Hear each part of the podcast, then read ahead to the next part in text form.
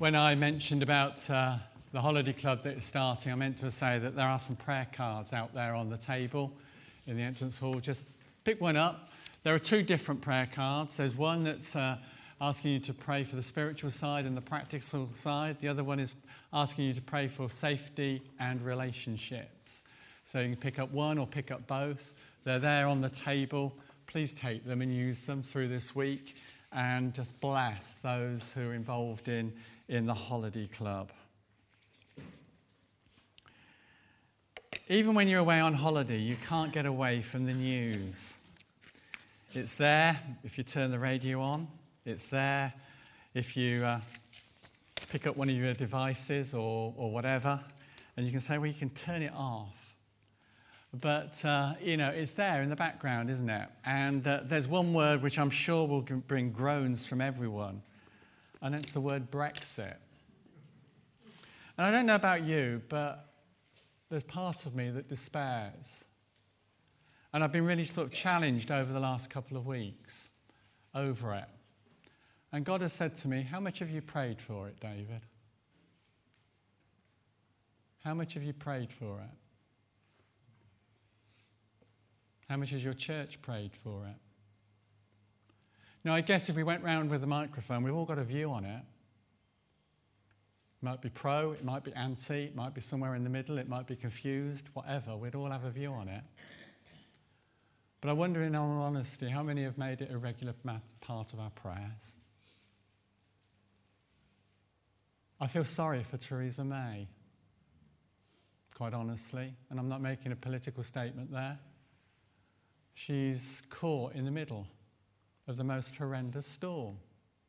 And the poor woman is trying to do the best she can, but in whichever way she turns, she gets stabbed in the back. That's effectively what it is. So I want us to pray this morning. I want us to pray, particularly for the Brexit process. And I do so with a reminder that in our history, a not too distant past, our nation has been urged to pray, notably during the First World War. And it's coming up to the 100 year anniversary when King George V called a national day of prayer on August the 4th to pray regarding the First World War. 100 days later, the war ended. The war ended. The challenges that we face today are very different, aren't they? For which, in a sense, we should be very thankful. the Brexit arguments are a lot, you know, better than all out war, although it sometimes seems as if it's all out war. But it's a significant point in our history. And we're called, as the people of God, aren't we, to pray for those in government and those in authority over us.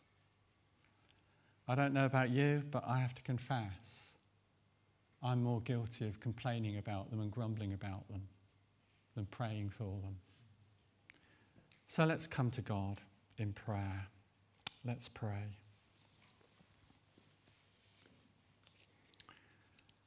Gracious, loving God, we give thanks today for all the blessings we have in the knowledge of your presence and of your peace.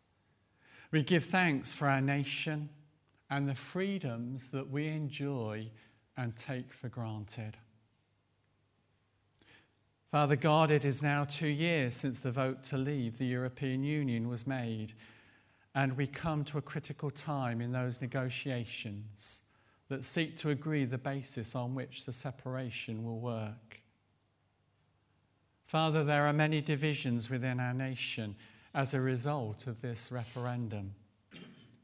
We pray for the healing of our government, parliament, and nation. We pray for Theresa May and the senior members of our government as they meet together. We ask that in your mercy you would end all point, point scoring and divisive behaviour, bring harmony and a common sense of purpose and direction. We pray for Parliament with all its party factions, ideologies, and dogma. We pray for a change in attitude, behaviour, and rhetoric within both houses of Parliament.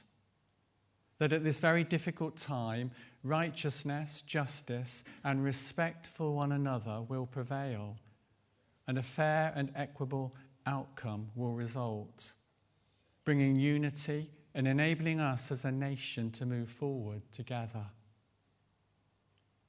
In the wider negotiations with the EU, we pray that a mutually beneficial structure will be agreed that will enable crucial trading and cooperative relationships, an agreement that will maintain good relationships and lead to the benefit of all. We are deeply thankful that for many years we have been blessed by relative peace and freedom from war in Europe. As a new chapter opens, we earnestly pray for continued stability in this geographical area. Finally, we ask that as a nation we would be able to move forward together after the divisions that the referendum has exposed. Remind us that ultimate sovereignty lies not in our government nor in parliament, but in your hands. That you are the one who exalts or humbles a nation. May we humble ourselves, turn again to you, our sovereign God, that you might lift us up and heal our nation. We bring our petitions to you, our eternal Father in the name of your Son, Jesus Christ, and by the power of your Holy Spirit. Amen.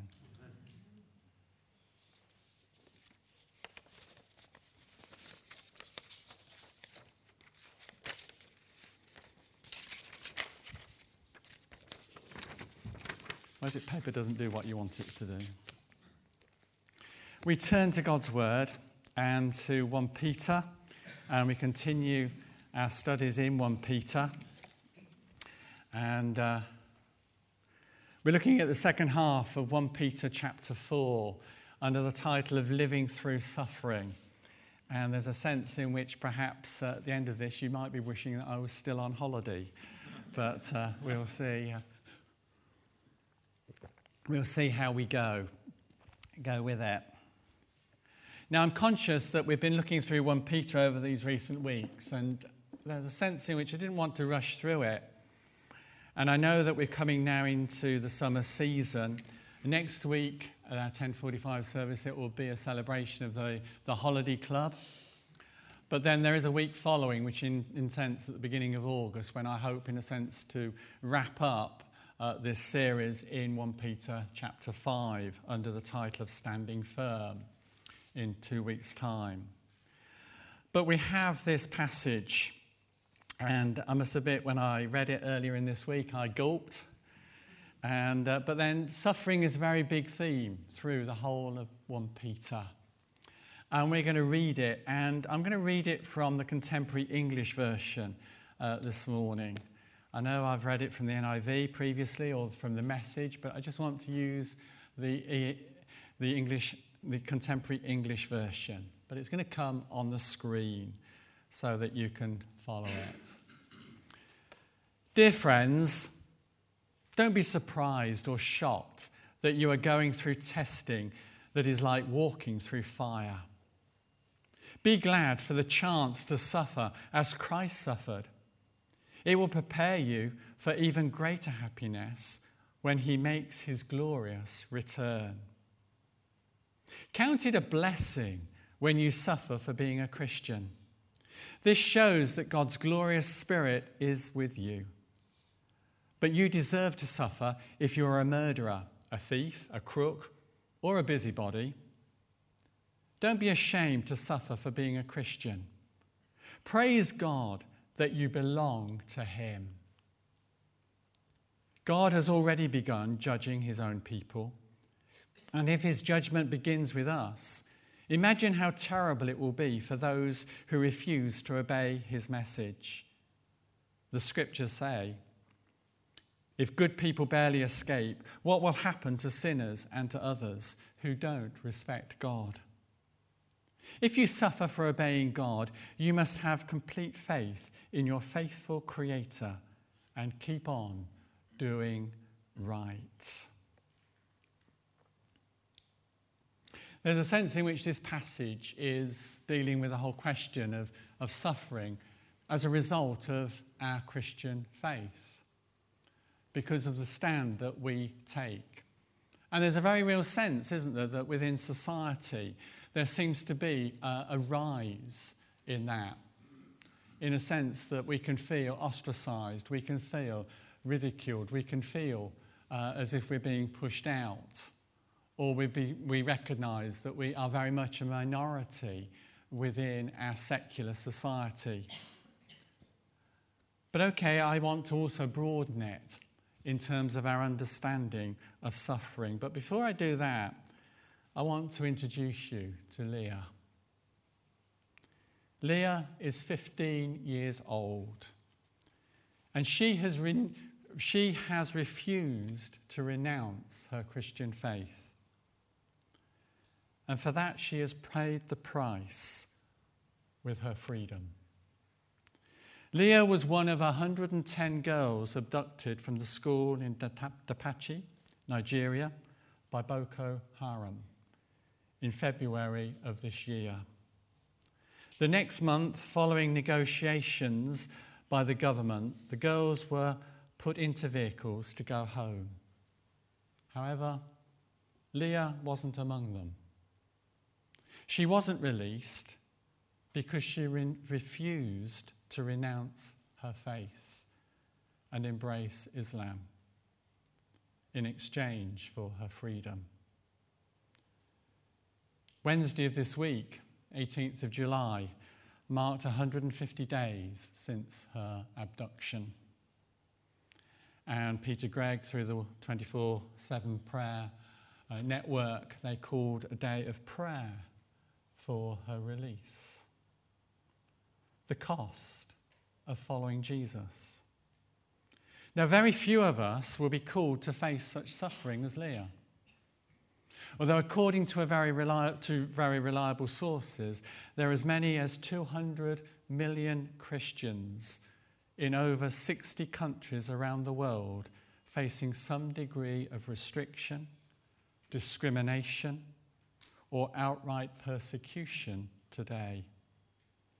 That is about one in ten of an estimated 2.2 billion Christians. So one, two, three, four, five, six, seven, eight, nine, ten. Pete. One, two, three, four, five, six, seven, eight, nine, ten. Phil. One, two, three, four, five, six, seven, eight, nine, ten and we could go round.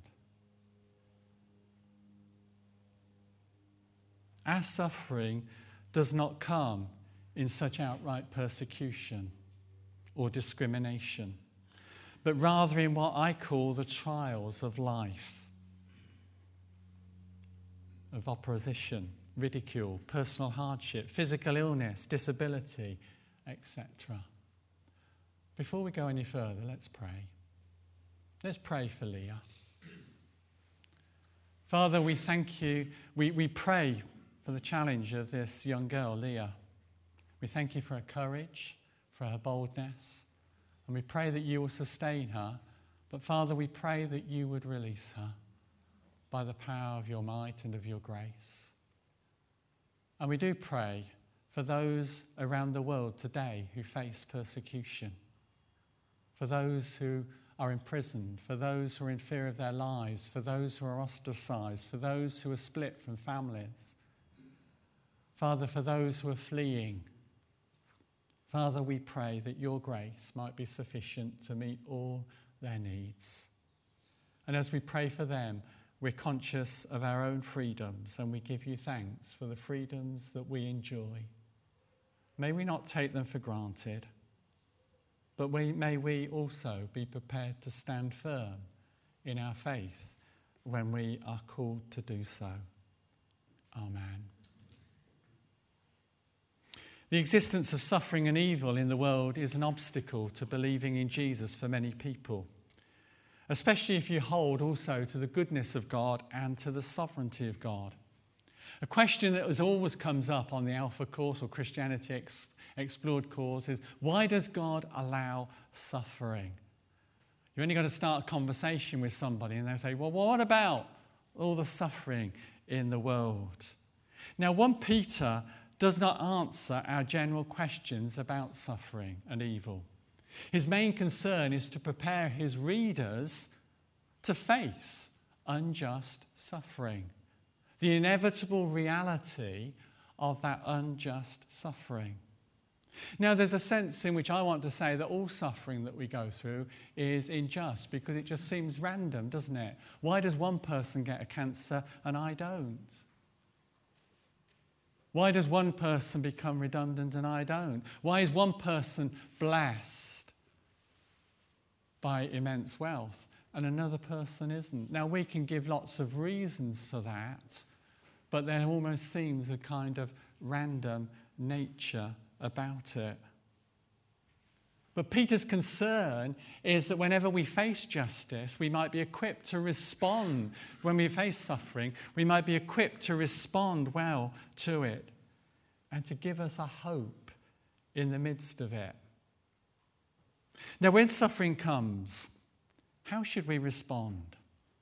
Peter outlines what is a very radical, abnormal, and supernatural way to respond to suffering. In verse 12, he states the inevitability of suffering. And then in verse 13, he states, But rejoice inasmuch as you participate in the sufferings of Christ. Peter is saying, when you are thrown into the dungeon of suffering, keep rejoicing. When you're dropped into the ocean of affliction, keep rejoicing. In fact, keep on rejoicing, not in spite of the suffering, but because of it. He's only echoing what he began his letter with. In all this you greatly rejoice, though now for a little while you may have had to suffer grief in all kinds of trials.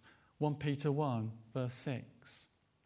In the remainder of this passage, Peter gives us a number of reasons why we can keep on rejoicing and how we should respond when suffering strikes, when it hits, when life is tough. And they all relate to what God, who God is and to what God is doing in our lives. First one do not be surprised when suffering comes.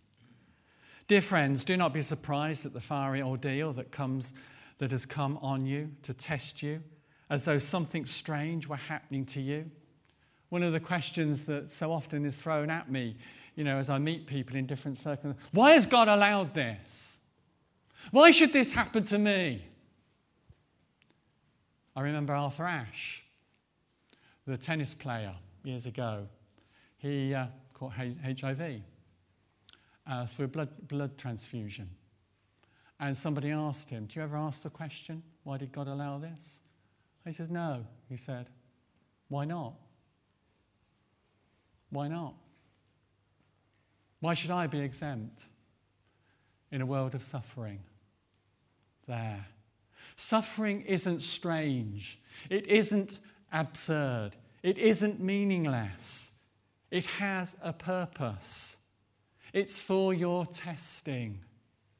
Look at verse 19. So, that, so then, those who suffer according to God's will should commit themselves to their faithful Creator and continue to do good.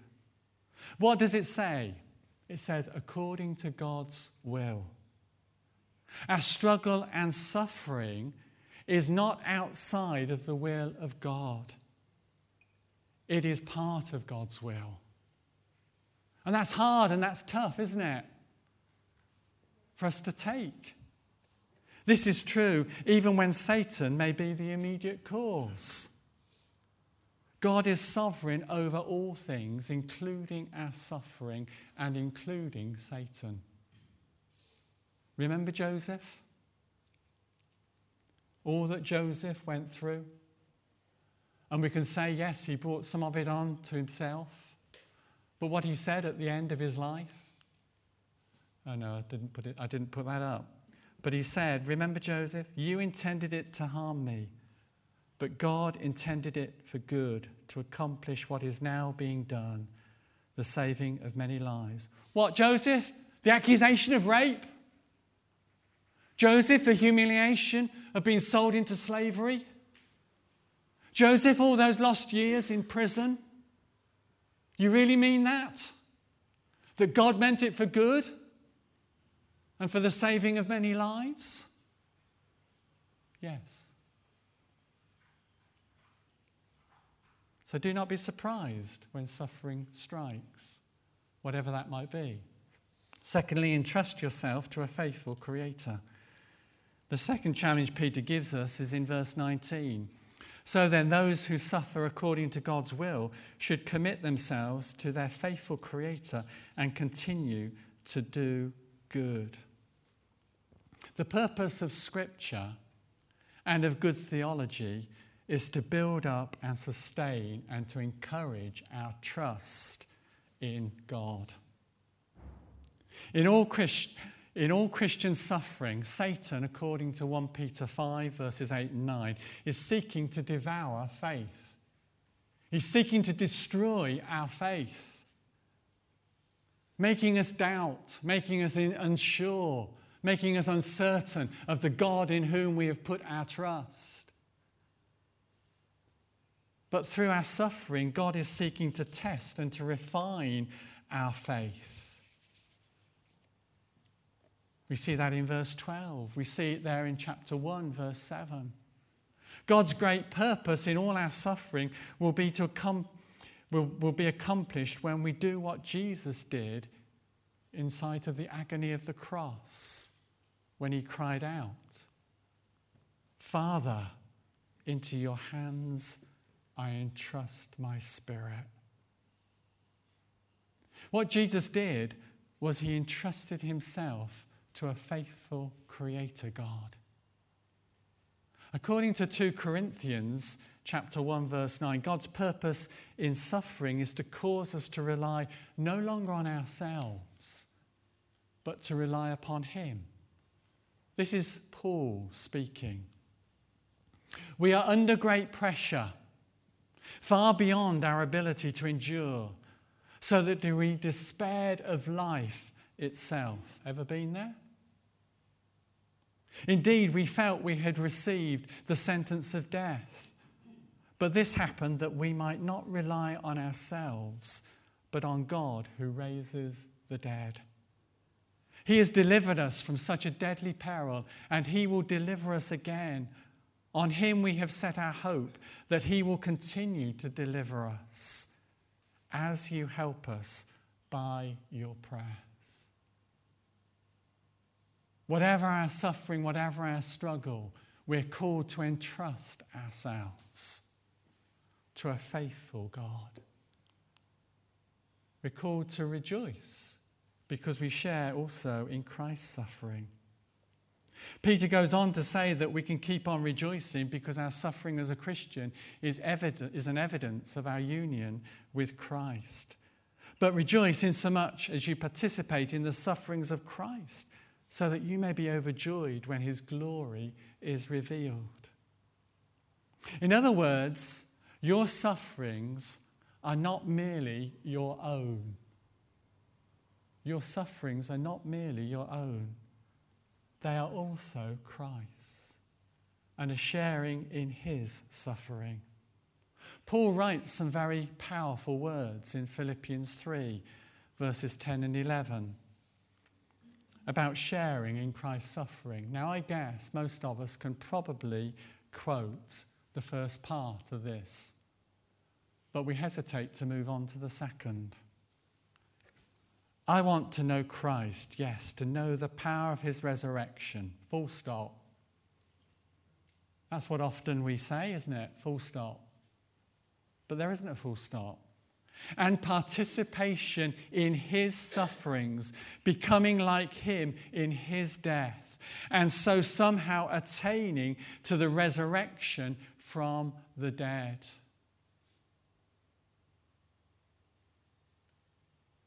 We share in Christ's suffering, whatever we are going through, whatever the circumstances, whether it might be the hostility of others whether it might be an affliction of our own body, whatever that suffering entails.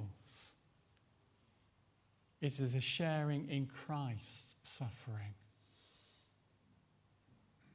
We're also called to do what is right from our hearts. The fourth challenge in these verses comes in verse 15 and 19. If you suffer, you should not be a murderer or a thief or any other kind of criminal or even a meddler. I love that. I love that. It says, you know, because actually he says that, yes, there's some suffering that comes because, as a result of who we are and of what we do. A meddler, a busybody. Sticking your nose in everybody else's business. Telling them what to do. Telling them how to live their lives. Well, you know, there, that's it. But then verse 19 says, continue to do good. When you possess a great trust in God, a good theology, and an overflowing joy, even in suffering, the obstacle to loving others and the incentive for abusing others are gone.